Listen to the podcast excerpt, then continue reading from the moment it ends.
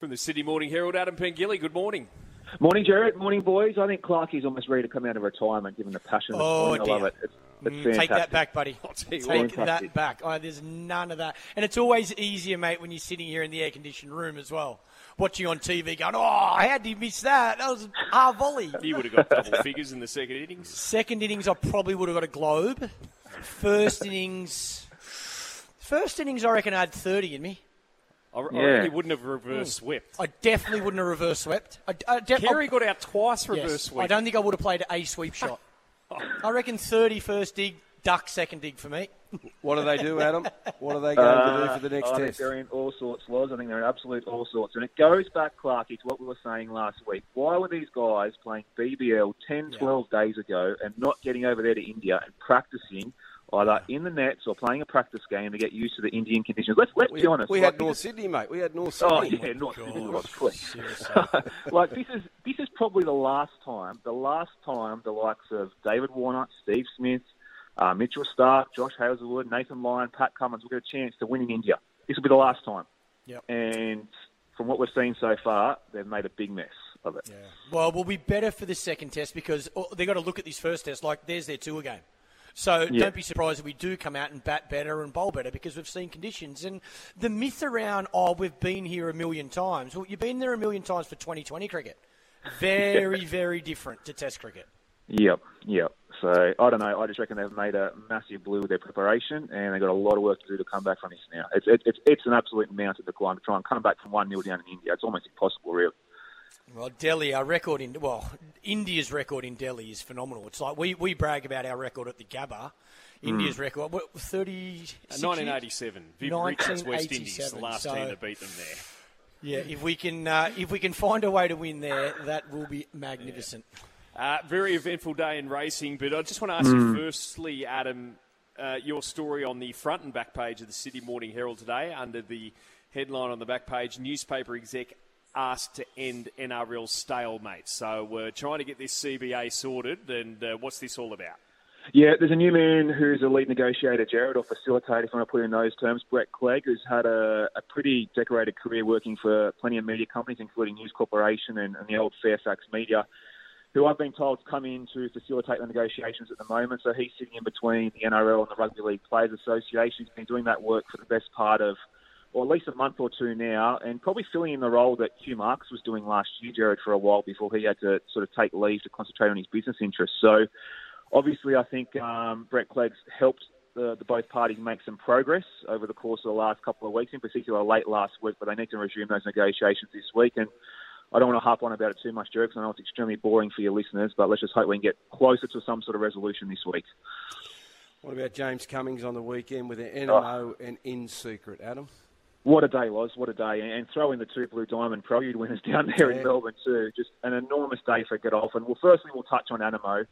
Um, that was just a professional effort. It was a prof- professional effort, wasn't it, Loz? He just he, he's got this ability just to put himself in the right spot all the time. Um, and we, we get a lot of these weight for age races, particularly in Australia, which aren't run at a great speed. They're pretty moderate and muddling affairs. And when you've got ability to jump from the barriers and sort of stalk the speed, or at least settle in the first half of the field, with his turn of foot, you're probably going to win more races than not. And again, there on the weekend, the margin wasn't huge, but just a perfect ride by James McDonald, putting him in the right spot. And his turn of foot got him out of trouble. So he's back with a bang, ready for a huge campaign from him the last time we'll see him in Australia. He was great. I thought Chris Waller, two mares, Hinge and Fangirl were good. Even Malunga was good from the back there. But you can just take nothing away from Anamoe. He was fantastic. And same with In Secret. I, I suppose at some stage there you thought, oh, she's going to be a bit of trouble here. But again, a turn of foot got her out of trouble and just sliced along the inside there for Brenton Avdulla. So just a massive day for Godolphin, uh, highlighted by winning the, one, two of the main feature races there at Randwick on the weekends.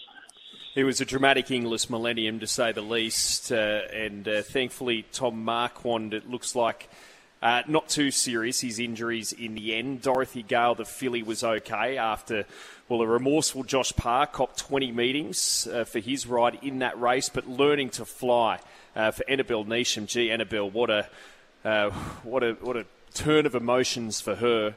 Uh, as she sprinted down the track to check on Jockey and filly, but uh, as her other filly ended up well tightening its grip on favouritism for the slipper. Yeah, I reckon it says a lot about Annabelle, doesn't it, Jared? The fact that she she just won a two million dollar race, but her first instinct was to run down the track and, and check on her friend, jockey Tom Marquand, and then also check on the the welfare of her horse. So just a roller coaster of emotions for her. Just first of all on, on the winner learning to fly. Well, it's easy to understand why she's the Gold Slipper favourite because she's had another string to her bow there on the weekend. On, on debuting in the trials, was going to take up position and be really sharp, but with that wide gate, I think Chad Schofield and Annabelle made the call. Okay, let's ride this filly conservatively. Let's not gas her. We've got our main target in five or six weeks. And again, she showed a really nice burst of acceleration. And from that gate, she had plenty of excuses to get beat, given how much of a start she spotted them. But she's a real line finder, and I expect her to maintain Gold Slipper favouritism at least for the next three or four weeks, and probably start Slipper favourite on, on, on race day as well. Uh, of the beaten brigade, I thought Blanc de Blanc was great. My tip Lazargo probably got stuck in that inferior ground towards the inside, but I think was beaten by a better filly regardless. I thought that horse Gambert that was coming out of Canberra Maiden was fantastic, and We'll just touch on the drama of the race, Jared, first. Uh, secondly, sorry, is, is obviously that fall with Dorothy Gale. What I will say is that I thought Josh Parr handled himself really, really well after the race. He put his hand up, said he made a horrible mistake, and copped his suspension straight away. So I think a lot of people can learn from Josh Parr's actions post-race there on the weekend. Thankfully for Tom Marquand, there's no serious injury, as you touched on. He obviously was monitored for concussion in hospital on Saturday night, but no break. So that's really good news for him. Let's hope we can see him back in the saddle in the not too distant future.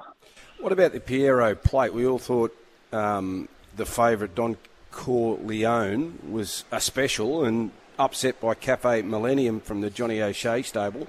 What's the plan for him moving forward? Oh, he'll have to tackle one of these Gold Slipper lead ups was for sure now. Like um, that that was an amazing win there in the weekend. I was watching a couple of replays again last night, and he, he was dead set struggling to keep up mid race. Like he was he was almost attached a, a, a long last and probably three four lengths behind the second last big horse. horse too, isn't he? Oh, unbelievable was, isn't he? He's really rangy thing, and, and to be fair, they're going pretty fast. And the, the, the leader Chevron knocked up really badly. It was a really fast fast run race. But his acceleration in the last 200 metres, he's a, he's a strong horse. So I don't know what John's got on his hands here, but he's a horse that's going to be, if he makes it towards a slipper, going to be one of the last ones standing. You think we get we get a brutal slipper. So huge win from him. Don Corleone, yeah, probably a little bit disappointing, it must be said. Again, as the day progressed, we probably thought he might have been on that inferior ground back towards the inside. I, I wouldn't be too quick to sack him, but we want to see something from him before the slipper again, just having high up in calculations. But no doubt Cafe Millenniums, the horses come from left field and might be one to follow in the next few weeks. Drama in the Orr, the Group 1 there at Sandown. Gentleman Roy shifted out, bumped Jacquinot, protest lodge, result ended up being overturned. What did you make of it? Yeah, I had no issues with the decision, Jared, if I'm being fair. I watched on the lateral on the side on camera angle on, on race day and again on the replay, and I thought, oh, I don't know if there's too much in that. But then when you watch the head on, it's clear that Gentleman Roy, under the riding from Mark Zahra, does I suppose, hang out a fair bit and makes contact with Jacquinot. The margin was only a narrow margin. I think Damien Lane was definitely hampered there for a few strides trying to ride out his horse. So, I, listen, I could probably live with the decision either way, but I have no issues with stewards deciding to overturn that. So, obviously, it's a valuable Group 1 for a, three-year-old stallion who's going to have a, a very lucrative stud career. You know, he's won a Group 1 in the autumn as well. And I'm quite happy with the call. So, yeah, play on. I think it was fair enough call, and we are we move on with Jacquinot winning the Orr Stakes there on the weekends. Have a great day, mate. Thank you. See you, boys. Enjoy the Super Bowl.